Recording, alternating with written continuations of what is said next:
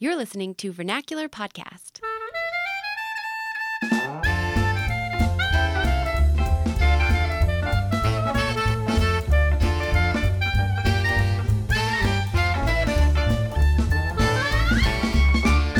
Hello, I'm Zach. And I'm Sally. And this is Season 3, Episode 5 of Vernacular. Yeah, we've got a great episode lined up for you, a great guest. But before we get to her, we wanted to share with you our hashtag tip of the week. Yes, and if you listened to last week's episode about not going to Indy in the spring, this tip of the week is going to sound pretty familiar. Yeah, so our hashtag tip of the week is do not go to Colorado in the early spring. Right. We just returned from a 3-day trip to Colorado that was supposed to be a 5-day trip, but we had to cut it short by 48 hours because a huge snowstorm was coming to Denver and Colorado Springs, and we just missed it. Yeah, so the original plan was to spend 3 days in Colorado Springs and then 2 days in Denver, but we basically only had the 3 days in Colorado Springs and then had an afternoon in Denver because we had to change our flight. A cold and rainy afternoon. And we were really glad we did because yesterday, when we would have been in Denver, the city got, well, I think it was anywhere between 6 and 12 inches of snow, depending on where you were. The airport canceled 800 flights. We probably got one of the last flights out of there before the snowstorm arrived. It was crazy. Yeah. So we were really glad that we went because we got to visit our new nephew and spend time with our sister and brother-in-law. But we were really glad that we got out of there quickly at the same time. Yeah. And we were able to come back here and have beautiful 75-degree weather and go on a bike ride and go to Chick-fil-A and get milkshakes. So yeah, the weather at home was very preferable. So we made the right call. Yes. But we were bummed we didn't get to see much of Denver. But the whole trip was fun. Man, Colorado, what a great place. We spent a lot of time outside. Went on a great hike. The few days we were there, it was beautiful. Yeah. I really love that place. Yeah, we went to the Red Rocks area for a hike, which was really beautiful. Red Rock Open Space, which is different from Red Rocks Denver. Because Red Rocks Denver, I think, is the amphitheater where they have cool outdoor concerts. But we went to Red Rock Open Space in Colorado Springs.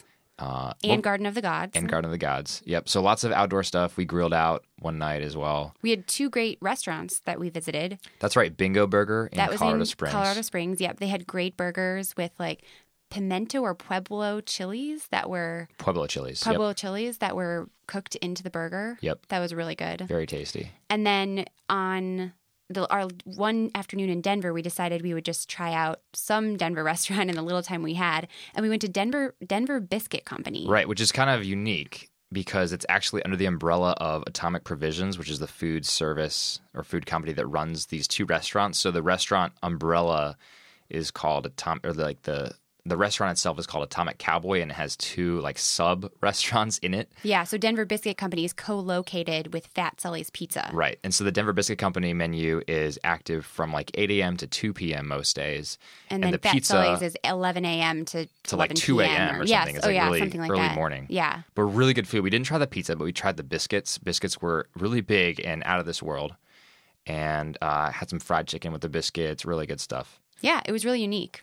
So it was a good experience. And that was on Colfax. So I think I would definitely come back to try their pizza. It's kind of New York style. They've got white pizzas, which are our favorite. You could buy it by the slice. Yeah, you could buy it by the slice. Pie. They actually had a cute little window outside of the restaurant. So you could just walk up to the window and order a slice rather than even going into the restaurant. Right. And the walk-up window actually had extended hours beyond that of the sit-down restaurant portion. I didn't know that. Yeah, it was pretty cool. Oh, and they had delivery. So you could order a pizza for delivery. Oh, right. I forgot the delivery. Yeah. So that's pretty cool. Yeah. So next time we're in Denver, I think we'll try that. We recommend at least the biscuit part to you if you're visiting Colorado. And that was on Colfax Avenue in Denver. So check it out. Yep. Fat Sully's Pizza or Denver Biscuit Company, or just navigate to Atomic Cowboy, and that's kind of the umbrella name for both. Yeah. And then Bingo Burger in Colorado Springs. So that's about all we have to update on that. We have a very cute nephew, but otherwise. That's right. We wanted to talk to you about our culinary obsessions. Oh, yes. So the stuff that we make here at home for ourselves. So obviously there are restaurants we enjoy like the Denver Biscuit Company. But the thing I've been really into making lately is chocolate chip cookies. I've talked before about how much I love chocolate chip cookies. And I have this recipe originally from Smitten Kitchen, which is one of our favorite food blogs. But I've modified it a little bit. Yeah, we've been making it for about a year, but Zach has modified it to actually maybe extensively. Pretty unrecognizable. Yeah, it's pretty modified. Yeah, I would say it's your recipe now. And so the just key inspired by Smitten Kitchen. Right. The key to a good chocolate chip cookie, in my mind, is to have a lot of chocolate. And so I've gotten these cookies to the point where it basically is. It's like a dark chocolate bar. Right. It's like a gooey dark chocolate center held together with a nice, almost caramelly crust on the outside because I only use brown sugar, no white sugar. And there's not really much brown sugar, but the brown sugar that I do put in is enough to make the crust nice and crunchy and, like I said, caramelly. Yeah, and just the ratio of chips to the rest of the ingredients is high. So Right. There's a lot of chocolate in there and fewer things holding it together. Right, exactly. So it's pretty delicious. I'll post the recipe to our blog for you foodies out there who want to try this. But yeah, chocolate chip cookies are just one of my favorite foods. Yeah, yesterday was Zach's birthday, and this is the second year, maybe the third year in a row, that he's just wanted chocolate chip cookies. I'm not really a cake person. I mean, I'll eat cake. I like ice cream cake because it's ice cream, not cake. Right, but if it's your birthday, you get to choose the dessert. It was chocolate chip cookies. Yeah, cake is just, it's fine. I'll eat it, but it's just not my favorite. I much prefer chocolate chip cookies. Yeah. So my culinary obsession is a joint one as well, because we eat everything together. But a dinner recipe that we've been trying, we've now had it twice, and I've already put it on the menu again for this week, is quinoa fried rice. And it's kind of a misnomer. Rice in quotation marks. Yeah. Yeah. It's from this blog called Give Me Some Oven, and she has a great chicken fried rice recipe that has actual rice in it, but the quinoa fried rice is vegetarian. It has scrambled eggs in it, and it's a quinoa base. There's actually no rice in it. But you make the quinoa in advance and chill it in your fridge and then kind of fry it up with the veggies the way that you would rice. And I modified it a little bit.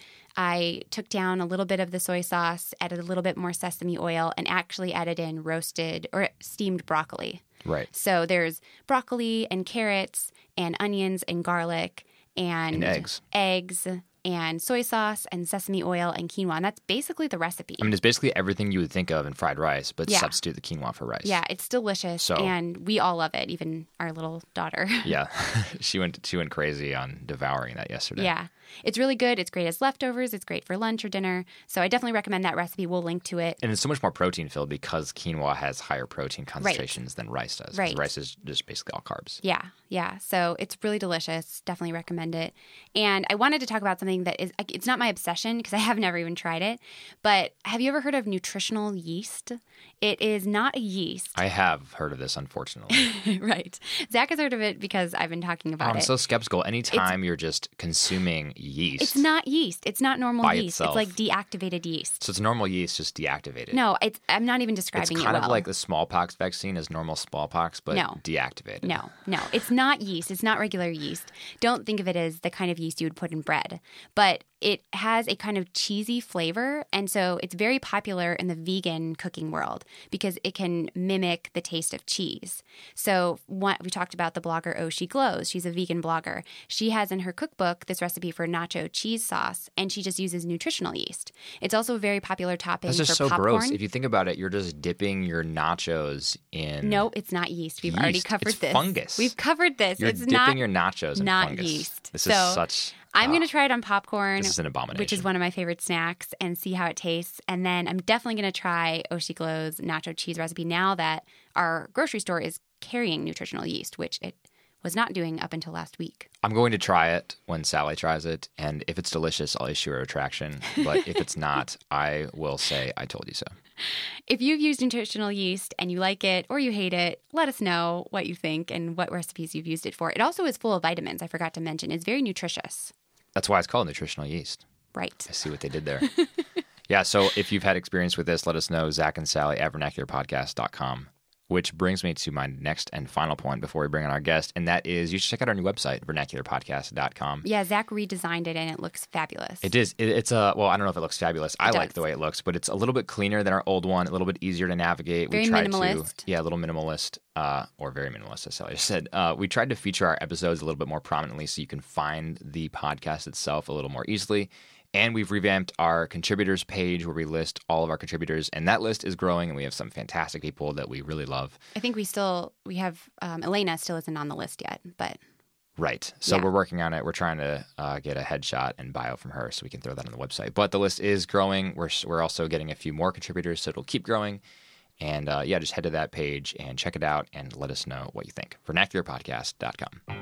Yeah. All right. Well, that brings us to our next guest, Margaret. Let's go.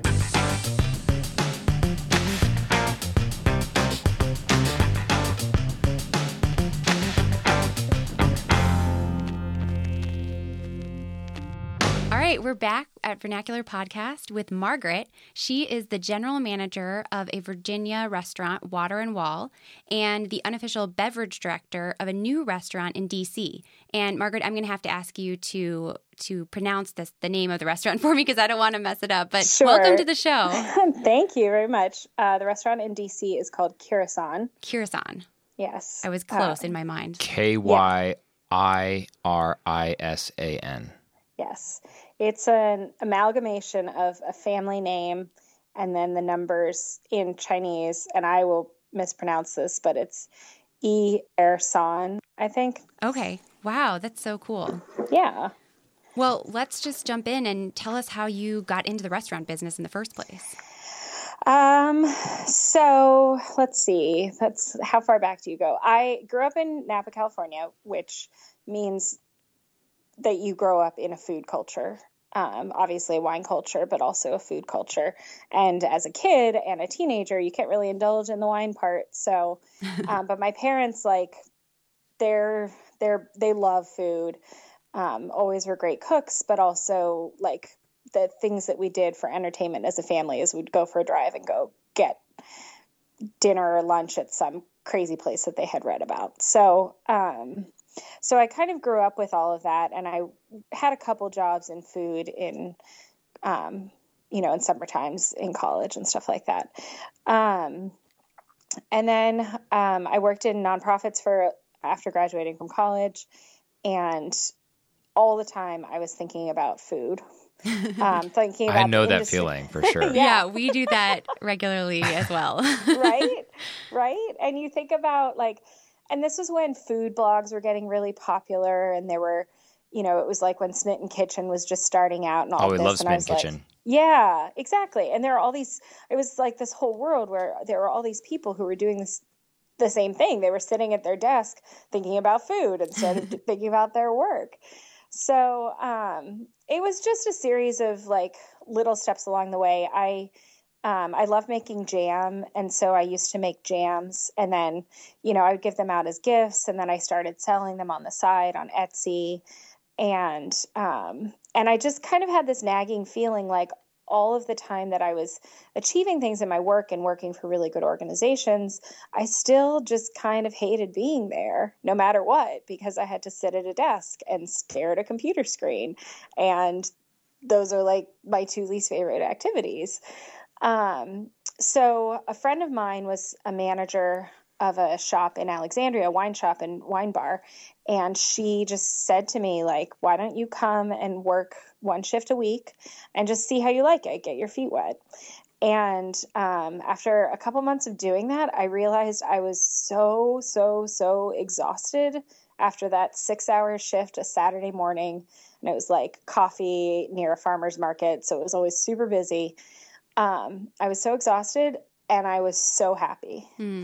So, I eventually, that's the same shop, they opened a second location, and I had talked with the owners for a long time about wanting to switch over full time, and they offered me the manager position there, for their second location. And I jumped, and I am so grateful that I did.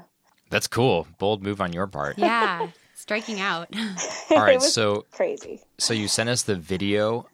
It's about 5 minutes long, and it sort of profiles the founders of your restaurants, which we'll link to on our blog. We will link to on our blog for our listeners who want to see. Oh, awesome. And we were really struck by that moment where they talk about how it's a husband-wife couple, and they each had something to tell the other, and he needed to tell her, this is in the early days of their restaurant when it was failing, or when it looked like it was failing, he needed to tell her that they were one day away from being bankrupt, and she needed to tell him that they were expecting. Yeah. Their first child. I mean, what a crazy story. And then their business really started picking up. They were voted the best restaurant in Virginia by several magazines. And then they went on to open up all these other restaurants. Yeah. Has that been your experience as well? I mean, you've been along for a lot of that ride. And anecdotally, people who are involved in starting restaurants have told us how difficult it is. So has that been your experience as well? It has been it's one of those things where, and he says later on in the video, and I think this really captures it in some ways and is actually also just completely not true in others. He says, there are these moments in time where you just turn out to be really lucky. And that's kind of what makes the difference between being successful and failing. And he, you know, in that particular story, like, she was expecting and with their first child, and they lived day to day, not paying rent day to day or, you know, not sure, like paycheck to paycheck, all of those problems that we think about, like, you know, young people right out of college have, but like literally their whole business was on the line every single day. And they got lucky. People started coming. Yeah, you can describe it as luck, but it was also just incredible determination and willingness to push through and work very hard and make their dream come true by making this successful. And in my experience with them, and I think this is part of, like, I saw that early on working with them, and it's part of why I feel so at home working with them, is that combination of like the personal goods, you know, them as a couple, raising a family, all of that, are primary always, but they're also the reason why they work so hard in the restaurant and at the restaurant, you know. For them, obviously, it's their livelihood. Everything's on the line for them when they open a restaurant. But for me too, right? Like, this is my career, and I do actually think of it as a vocation in a small V sense. Like, I genuinely feel called to this work and feel fulfilled by it. And so even if like the, not that your personal desires and your work goals are always in harmony or that they're always fighting against each other, but that's the goal. That's the question of balance, is like, how do those, like, when those things are together, it's really, really good, and that's what you have to work for. So on our most recent episode of this podcast, yeah, it's actually funny that you mentioned vocation. Oh, sorry, I guess not our most recent, our second most recent. 2 episodes ago, we had a guest on, and we talked about vocation and how it should be holistically considered, not just your profession, but everything you do in your life, from family to friends to career. Yeah, yeah, and I think especially from a Christian perspective, it's easy to just think about vocation in terms of the big ones, right? Like vocation to ministry, as a Catholic to the priesthood or to the religious life, vocation to marriage, and then even to some extent a vocation to a single life. You think about it, the big V vocation, your state of life and that particular relationship that defines also your relationship to the outside world and to God, right?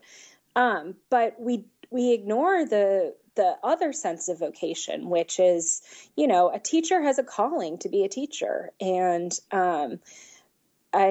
you know, a doctor has a calling to be a doctor. And it's, you know, I would never say that the work that I do is important as heart surgery, but I have a calling to this. I really, it's something that I know that I can do for the world, and try to be generous and hospitable and good in this way. Having that sense of vocation in your actual work helps you then make decisions, both for the workplace and for your personal life, because it has to be integrated. And so that means, like, you know, as we just opened this restaurant and I was working crazy hours, even though generally, like, I would try to take the whole of Easter weekend off and dedicate that time to God. But to me, my work is something that God's given me. And so the fact that we just opened a restaurant meant, okay, yeah, I can have Easter Sunday off, but I actually have to work this time because this is what I'm called to do right now, you know? And so it made that decision easier and brings it into focus.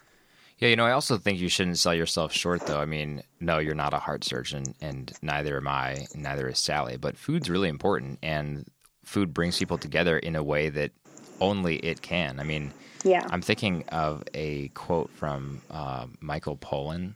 Mm-hmm. He has this documentary out on, kind of a series of 4 documentaries out on Netflix called Cooked.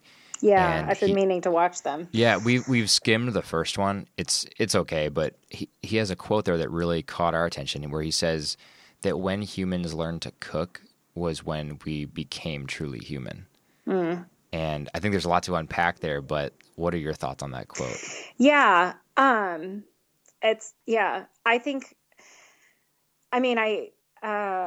I think that's true, right? Like you think about, even in the Garden of Eden, when you go back to the Genesis story, food is not neglected in that story, right? And in God's judgment of Adam and Eve, food is not neglected. You have to go out and work is not neglected, right? But you have to till the ground and make your bread. And then, so in a very real, like from the very beginning, there's this sense of nourishment and of food. And in some ways, like, and that it's the communal thing, right? Like, yeah, you can go pick an apple off a tree and eat the apple, but she also wanted to share the apple, right? Like even in Genesis, this is a major theme. I think there's this wonderful sense in the way that, like, because it's so fundamental to life, but it's something that can be, that it's something that's communal, and that is an essentially human act. Obviously animals eat, and they eat in packs, and they eat in groups, but they don't sit down to a meal with formality. And even there's some hierarchy sometimes. Like we had 3 cats that were siblings, and there was definitely the biggest male cat was the one who ate first, and then his brother went after him, and then his sister went last. So there's hierarchy there, but that's not what we think of when we think of sharing a meal. We actually think of sitting down together in community and equality, and that this is a place where we can all come together. And then the next step is like, this is where civilization begins, because it's, it's the family, it's conversation, it's ideas, and like all of these things build up into each other. I mean, I don't think there is a civilization that doesn't have food as an essential part of their, not just like, obviously it's sustenance, it's part of their daily life, but actually part of the traditions and structures of the place, you know? Yeah, absolutely. I agree with everything you said. My dad, when I was growing up, he would always say food is not fuel, especially when I was tempted to just eat my dinner really quickly and then run out the door when it was a family dinner. Right. The point being that food is more than just calories. It's something that we as humans do together, and as far as sociologists and anthropologists can tell, always have done together. Right. Exactly. And it's something we enjoy. We don't just tolerate it or input it into our bodies in order to make our bodies the most efficient. We enjoy it. Yeah. Or hopefully we do. And we turn it into art. Yeah. Right. Right. And when we look at even just food history for the last generation, 2 generations, right? Like in the 50s and 60s, you have that processed food, right? Which turned out to be not very nutritious, but right, like part of that attitude was like, we just need to eat. Food needs to be fuel. We need to be able to live. So we have to eat. It's something that we have to do. And therefore we're going to make it as easy and convenient as possible with all this great modern technology. And we can eliminate this one worry from our lives, right? But the backlash of that has been huge. And we're seeing it kind of honestly, having grown up in California, like the Alice Waters and Chez Panisse and going back to the farms and going back to the lands, it started in the 70s. It started having restaurants in the 80s. And now here we are 35 years later, and we see it as a matter of course. So this is interesting. If I can paraphrase your argument, you're saying that McDonald's and its ilk have caused this food revolution that we see in things like Smitten Kitchen and Sprouted Kitchen and the return to foodiness. Yeah. I mean, I guess you could say that. I love a good fast food joint. To me, it's less that and more like, like aisles of, like, nobody knows what a vegetable looks like because all they eat are potato chips, right? Right. More that,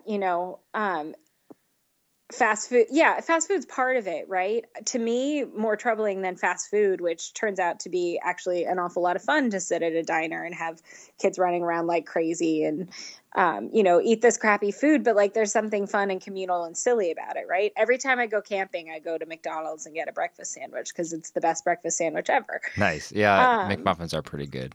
Yeah. But the idea that like, and I see it a lot here in DC. There are no good places to get breakfast, but you'll see a million people walk into Starbucks or Pete's Coffee or whatever, grab a bagel, which P.S. is terrible nutrition for you, yes, and will really not get you past 10 a.m., you know? It will get you past gaining 10 pounds, though. Right.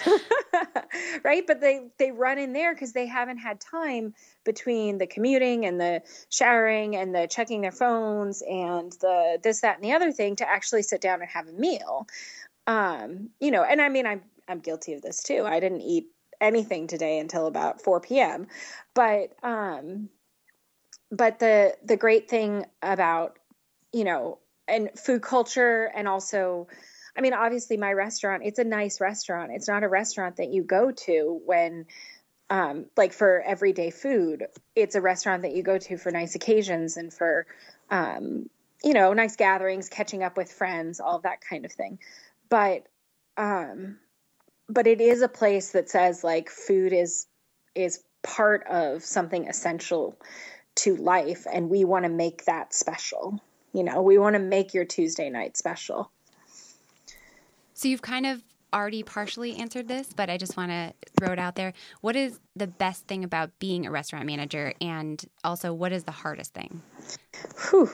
Well, the hardest thing is definitely managing people, which I think is probably true in any career. I remember when Joey, like my first week of being assistant general manager 2 years ago, Joey sat me down and she's like, "Margaret, you are going to be a therapist. You're going to be a doctor, like a literal doctor, like telling people that they need to take Advil.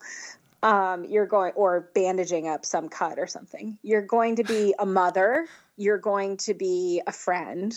You're going to be a tough boss lady." Those were not the words that she used. You're going to be all of these things. And sometimes you have to be all of them in the span of 5 minutes with the same person in the same conversation. Wow. And it's absolutely true. Part of being a good restaurant manager is, seeing all of the contingencies, and because every day is different, right? Like I know I open the doors at 5 p.m. and I know that I'm going to have 15 people come in because I have 15 reservations, but past that, I don't know anything, and so like seeing all of those contingencies, but then there's the human element, and especially the fact that restaurant people are just, as a general, like they're people who like being peripateic, like wandering from place to place and job to job and interest to interest. What was that word you just used? Peripateic. Chris would be laughing at you right now. Actually, they'd be I don't know this word. I've never heard this word before. Sally probably has heard it. She probably knows what it means, right? Maybe I'm not using it correctly. It means wandering and like ambulatory. No, I think that's just the ability to walk. Yeah, it's more like I am ambulatory. Right. It's the existential version of ambulatory. Oh, okay. All of my Greek myths are escaping me right now, but the one who's blind, who just wanders around everywhere. Oh, yeah. Oh, well, it'll come to me. Anyway, servers tend to be, I mean, a not nice way of saying it is they tend to be fickle and unreliable people in the food industry. But, and it's not entirely fair, but it's also not entirely false. And so having that extra layer, like, okay, I can plan for certain contingencies of this day, but I don't know who's going to text me and say, you know, they just had an emotional breakdown, or they're sick, or whatever, or they're just not going to show up. I don't know those things. And so dealing with all of that, and all of the wild personalities and everything, that's probably the hardest part about doing the job, and one that just like being a good parent or being a good friend is like you learn it every day and you mess up every day. So there's that. The best part about being in a restaurant, working in a like in this industry and being a restaurant manager, I mean, it's definitely I have a home that's public, basically, and being able to welcome people into that home. And whatever they're going through, they can come here and know that they have an hour and a half to just sit and relax and enjoy good food and enjoy good wine and enjoy good music and be taken care of. And because food is something I care passionately about, that's the proper outlet for me. I mean, I think there are plenty of other, you know, the whole hospitality industry is based on that idea, right? Like, I don't know. I went and got my nails done, and the lady who does my nails seems like truly it's her favorite thing in the world that people come here to relax for an hour and get their nails done, you know, so you can have it in any industry, but because I care about food, and I'm very interested in it, and that's the place where it's fulfilling, and that really is the best part about it. That's so cool. All right, so here's a question for you.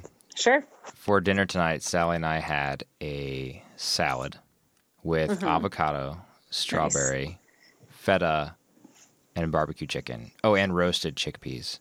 Ooh. What wine would you recommend we pair with? What wine should we pair with this meal for next time? So the wine that goes best with almost everything in the world, well, I would pair fundamentally with that. I would pair a rosé. Oh, rosé. I always thought rosés were tacky wines. So, because like they couldn't decide if they wanted to be red or white. There is a very strong perception of that. That's what most people think. Not most people. It's starting to see a change. No. In the south of France and in many parts of Mediterranean Europe, rosé is like a crucial category of wine.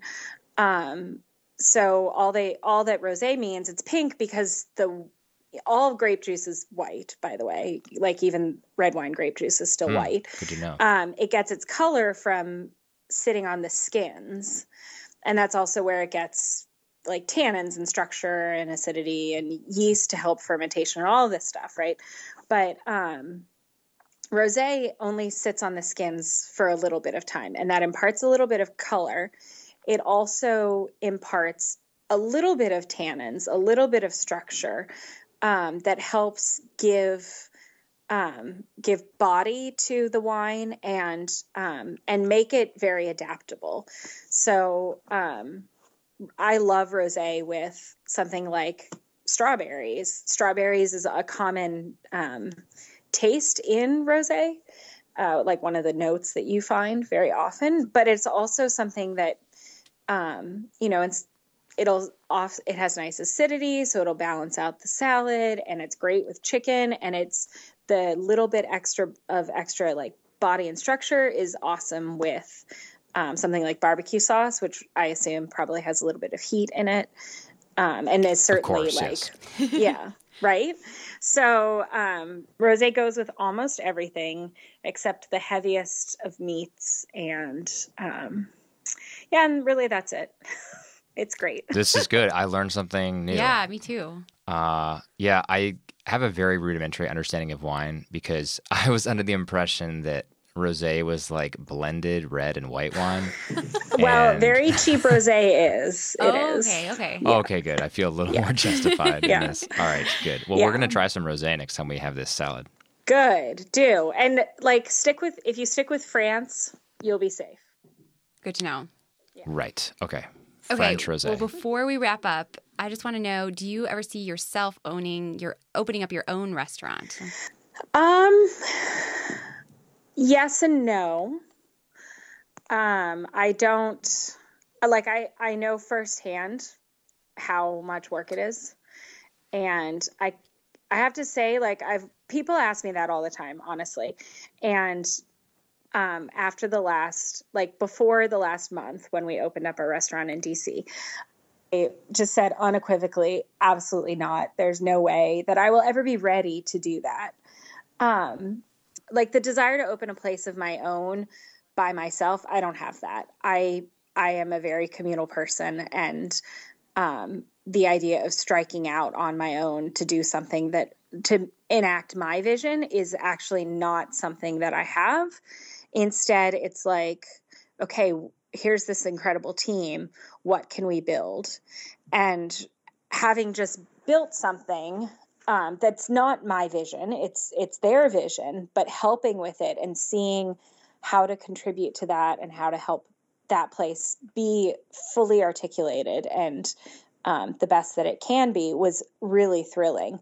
So to me, just continuing to work with these guys and continuing that process of, building our restaurants and making them better and shaping them for the long term is the goal that I have. And whether that means somewhere way down the line when I feel way more capable than I do today, I'll say, hey, I have an idea for a restaurant. Let's do this. I can see that as a possibility, but I'm so far away from that right now, because there's so much work to do right here, right now, that is thrilling. Well, thanks, Margaret, for coming on the show today and telling us your story. It's been great having you. It's been great being here. I love this. This is so fun. Thanks for teaching me about peripatetic and rosé wines. You're welcome. I probably used it totally wrong, and it's going to be so embarrassing. No, I actually looked it up, and you were correct in using it. It also, however, has a second definition, and the second definition is Aristotelian. So someone who is peripatetic is Aristotelian. Well, that's excellent, too. Yeah. So all good things. Very good. Thanks so much, Margaret. All right. Take care. You too.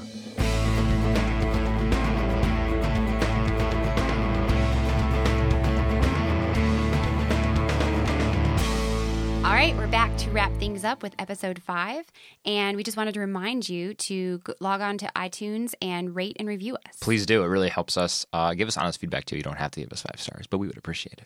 Yeah, it just helps get our visibility up on iTunes, so it helps people find us. Right. You can also contact us at vernacularpodcast.com. You can also go on our website, and there is a link now to just send us feedback directly through a form. Reach out, say hi, let us know you're there, let us know what you think of the podcast, and we'll mention you on the site. Speaking of which, shout out to Brittany, who contacted us and told us that she's really been enjoying the show. She recently discovered it, has been going through all the old episodes, and is now almost caught up. Yeah, and she's even recommending it to friends. So, Brittany, thanks so much for listening. For being a Vernacular Podcast booster. Yeah, we'll look forward to giving you more content, and maybe one day we'll bring you on the show. Yeah.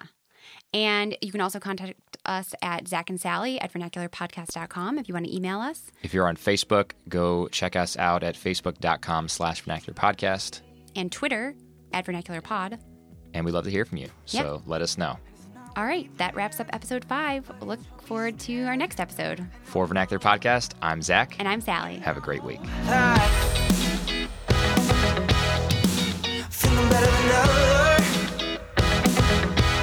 When I'm by your side,